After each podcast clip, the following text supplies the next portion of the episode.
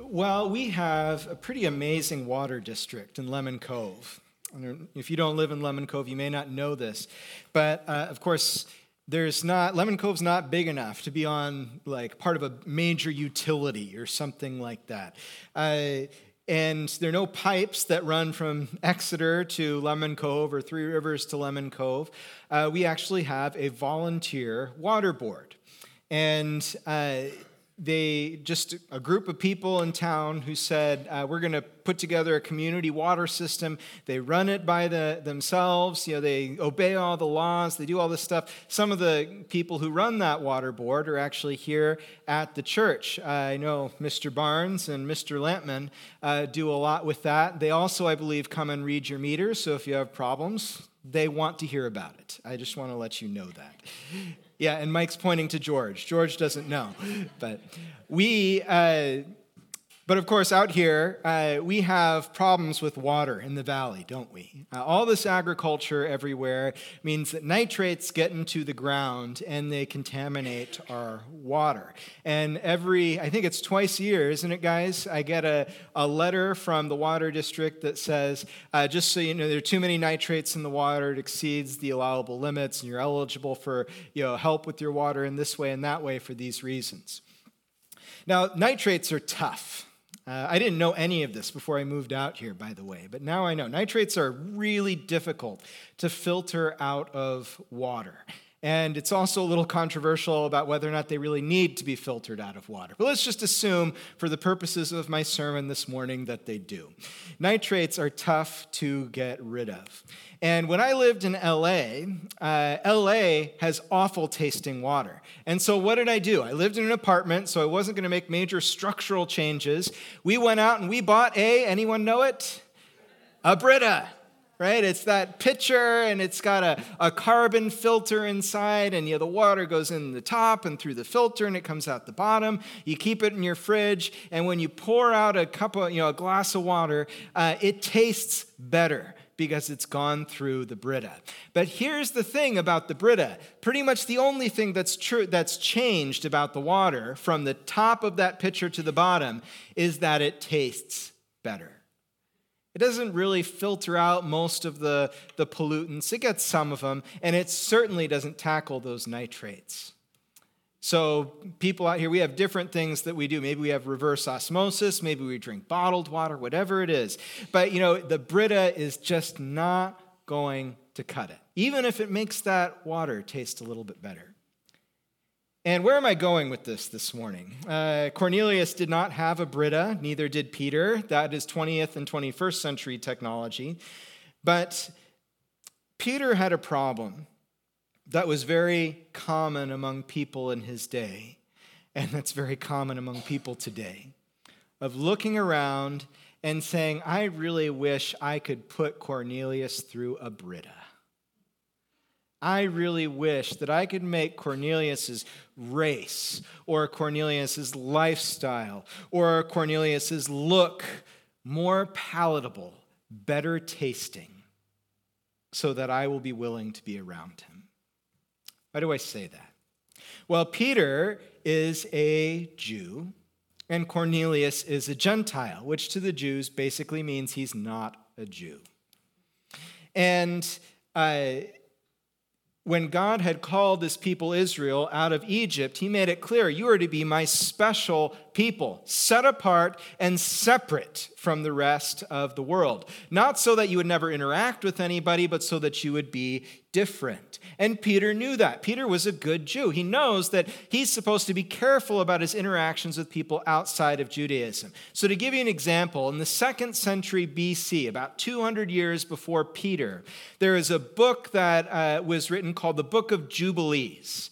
And the book of Jubilees was a Jewish work. It's not in our Bible, but it's sort of a commentary on Genesis and Exodus. And in the book of Jubilees, it says Gentiles, I'm paraphrasing a bit here because I left the quote in my office, but it says Gentiles are gross and dirty and make you unclean. So don't go to their houses, don't invite them in, but keep yourself separate so that you won't be polluted by them.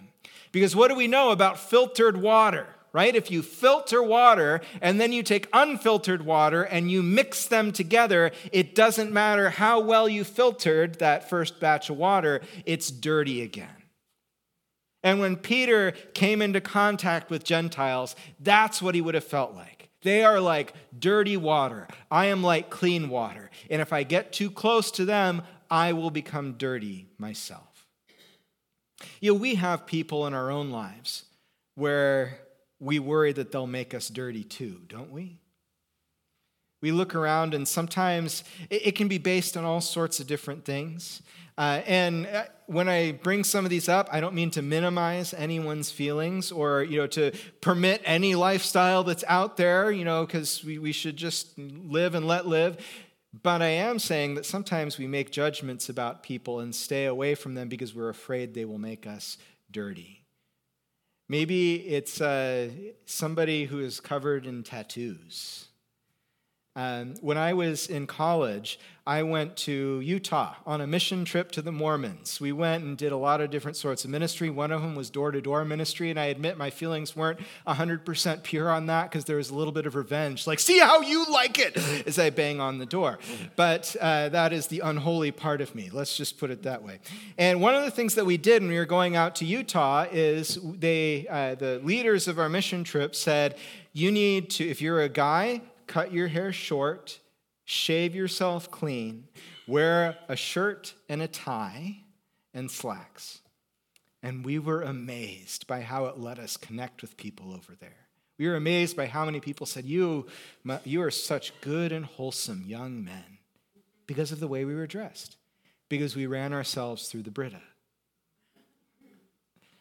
And of course, uh, the women had other things. They had to wear a dress, you know, keep their hair long, all sorts of things too. Ran themselves through the Brita so that we were more acceptable. But for us, you know, maybe it is like that guy's covered in tattoos. I don't think that I'd be comfortable around him, or I don't think I'd like him, or I think that he's he's not very good. If you're here with tattoos this morning, you are welcome and you are 100% accepted. But sometimes something as silly as that will make us say, Ugh I don't want to get near. I might get dirty if we get mixed up together. Sometimes it's for reasons that are entirely unacceptable and inexcusable. Sometimes we say, I don't like the color of that person's skin. I don't like their nationality. I don't like their socioeconomic status.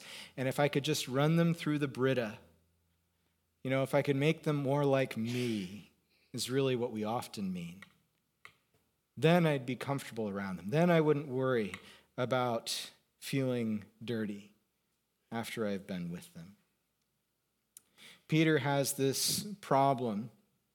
He thinks that the Gentiles will make him unclean and impure because the Gentiles are unclean and impure in and of themselves.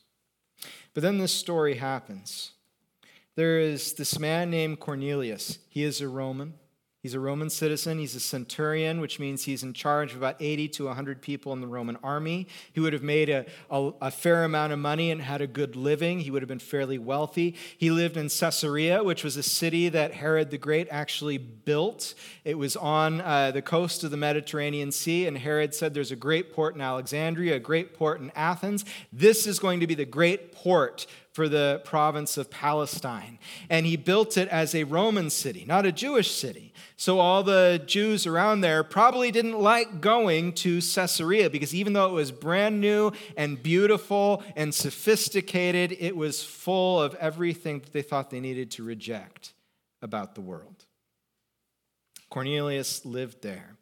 But there's something unusual about Cornelius. He and all his family were devout and God fearing, which means specifically that they worshiped the God of Israel. They worshiped the Jewish God. He gave generously to those in need and prayed to God regularly. And one day, at about three in the afternoon, he had a vision. He distinctly saw an angel of God and the angel told him, I've heard your prayers. There's a man named Simon Peter in Joppa. You send for him and bring him, because he has something that you need to hear. So Cornelius immediately obeys. This is so amazing about Cornelius. And I think it teaches us something as well. When God is speaking to us, there are two sorts of ways that he can speak. Uh, there are ways where he can tell us something that is not morally significant, right? Go get Simon Peter. There is no moral question about this. It's not controversial whether or not you know, Simon Peter should be summoned to Cornelius's home. There are other questions that sometimes we ask God. We say, I don't know what to do in this situation. You know, should I, you know, stay in my marriage? Marriage or leave my marriage or something like that, that the Bible clearly speaks to. God clearly says something about. They're not really open questions in that sense. And so when we hear from God, or when we think we hear from God, we then go to our friends in Christ, we go to the Word of God, and we question, we ask, is this really what God wants me to do? What does His Word tell me here? If God says to you, I want you to speak to that person, you don't have to sit down and pray about it long and hard. You can just go and do it. And that's what Cornelius does. Now we switch to Peter. And I think that this story wants us to see that there are things happening at the same time. God is working this out for Cornelius and Peter to come together.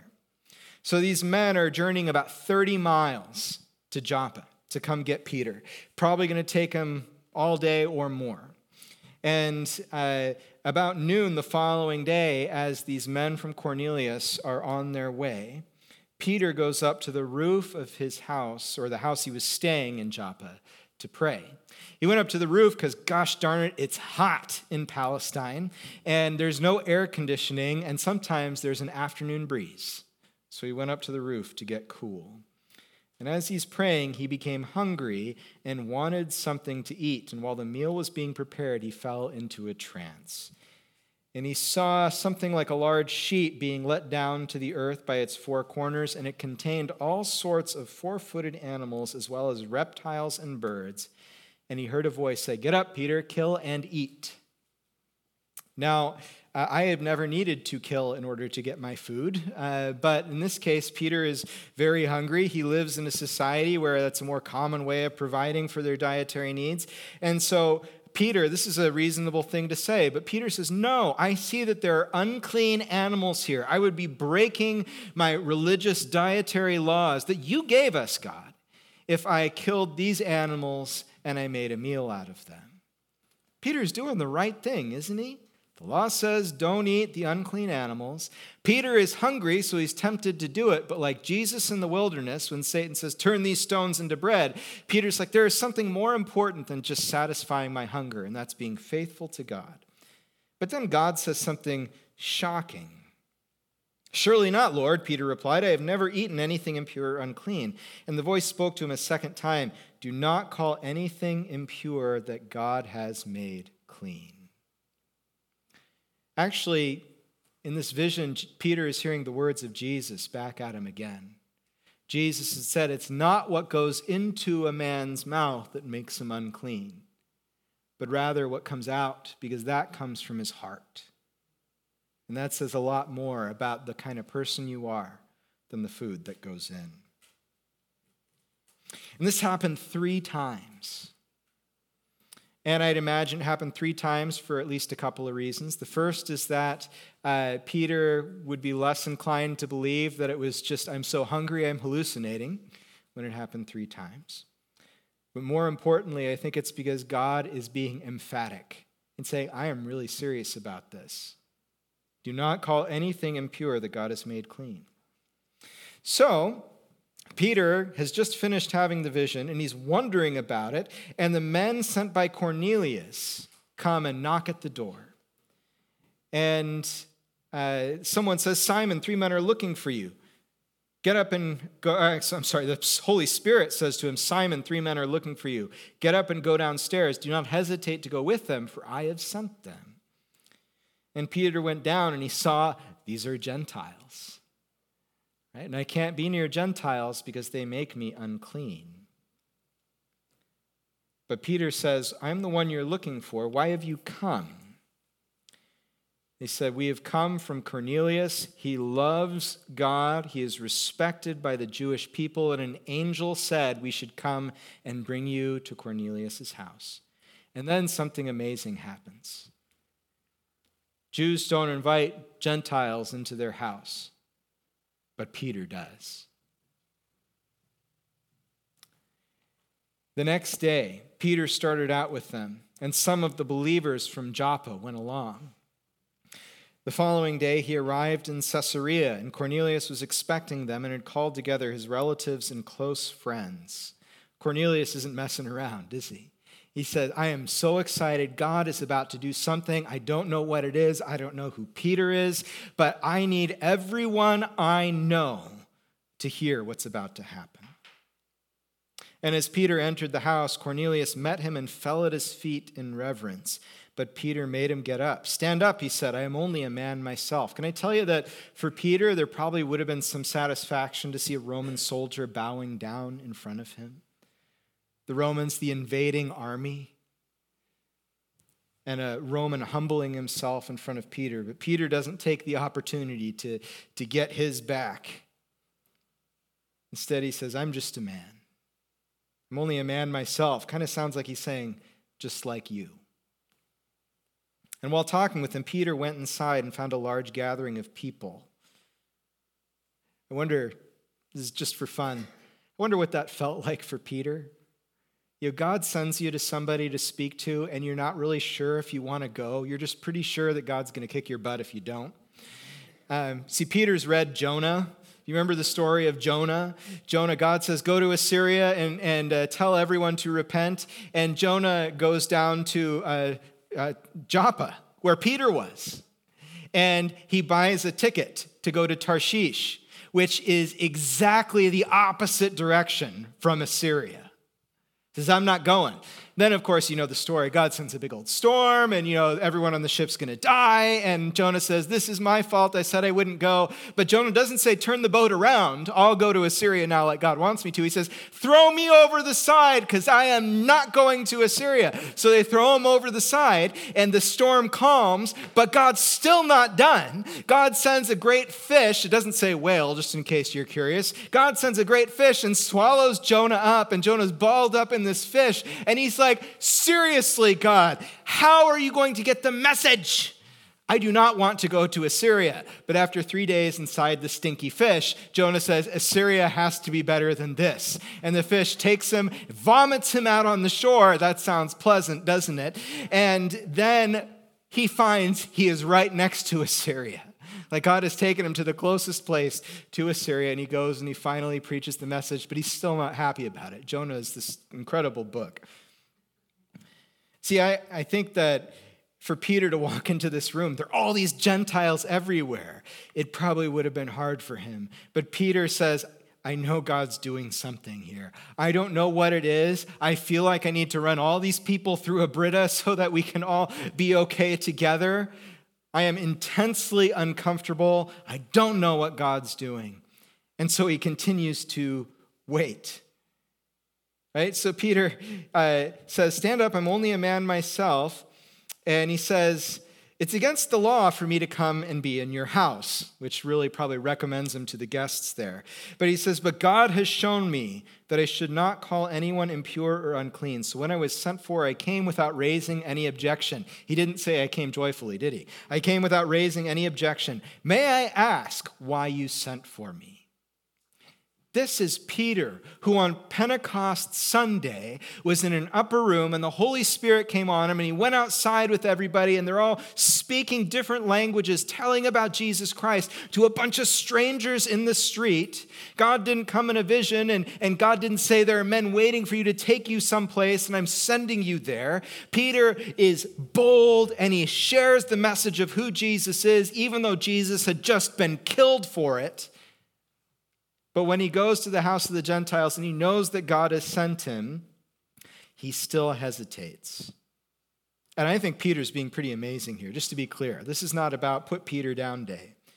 May I ask why you sent for me? It's like, why don't you just tell them the gospel? That's clearly why God has sent you.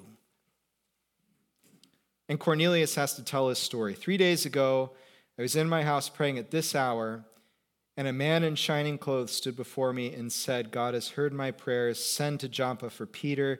And I sent for you immediately. Now we are all here in the presence of God to listen to everything the Lord has commanded you to tell us. Commanded you to tell us. And then Peter began to speak. I now realize how true it is that God does not show favoritism, but accepts from every nation the one who fears him and does what is right. And then he tells them all about Jesus. Folks, I've had this experience, not quite so spectacularly. I've had this experience where people I thought couldn't, didn't belong or could never belong to the Christian faith, God was clearly telling me to talk about Jesus to them. And I have a mixed record. One of my one of the moments I'm most ashamed of in my life. I was, I think, 11 years old at a sleepover for a friend's birthday, and there was quite a mix of people there. Several of them were people that I never would have spent time with on my own. Didn't like them, they didn't like me. And uh, one of them was a big Nirvana fan. Remember Seattle? This is the early 90s. Uh, th- this is a big deal. And he put on a Nirvana music video, and I remember Kurt Cobain is, is there. He's, I don't remember what song it is, but he's singing a song, and Jesus is being crucified in the background. And I said, I'm offended by that. Who does Kurt Cobain think he is? And my this guy who I didn't like, who loved Kurt, you know, loved Nirvana, said he's showing respect to Jesus. And I said, Jesus doesn't want his respect.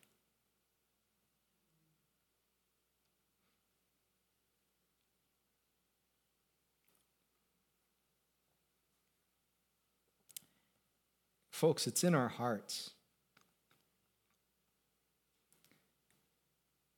to separate ourselves from the people that Jesus loves.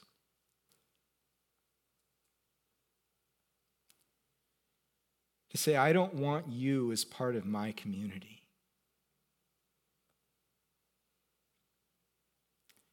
But here's the thing about Peter and this whole story God's going to do what he's going to do.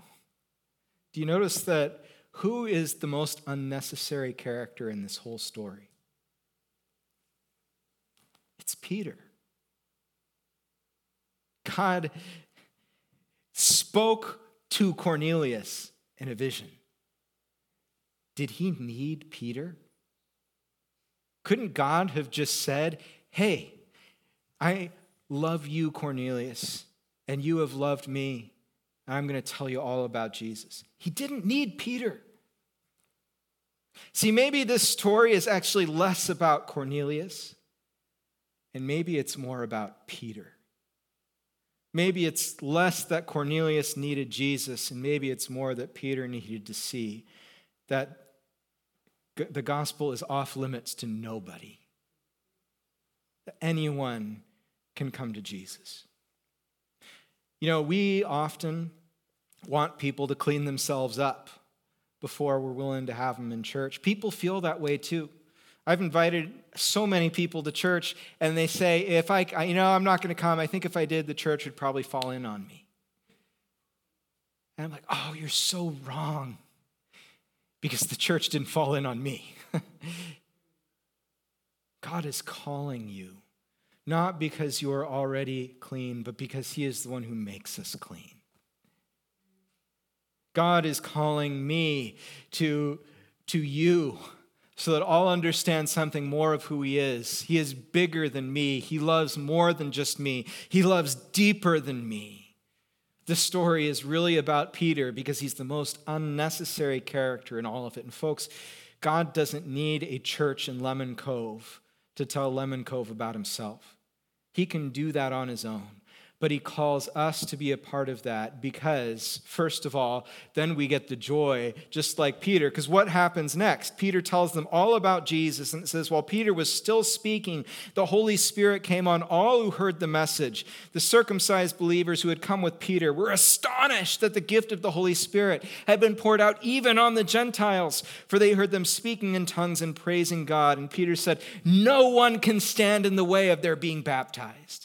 Whereas in the, the case of the Samaritans, Peter was called to Samaria because they'd believed in Jesus but hadn't received the Holy Spirit. And God says, I want you to establish that these people belong to Jesus for the sake of the church and for your sake and for theirs. With Cornelius, he already belonged to Jesus. And Peter saying, There's nothing I can do to stop it. And why would I? And Peter was transformed by that experience. So, if we're going to do something about this this week, if we're going to let this make a difference in our lives, here's what we need to do. We need to look around and we need to find the people that we think God would never want that person, God would never care about that person, by which we usually mean I would never want or care about that person. And we need to offer that up to God in prayer, first of all, and say, Hey, God, I've got some of that heart of stone left over, and I need you to give me a soft heart so that I won't treat people this way. And then, secondly, we need to say, God, how do you want me to serve that person that I don't love and I don't like? And who is so very different. That person I want to run through the Brita like I can make them clean when only God can.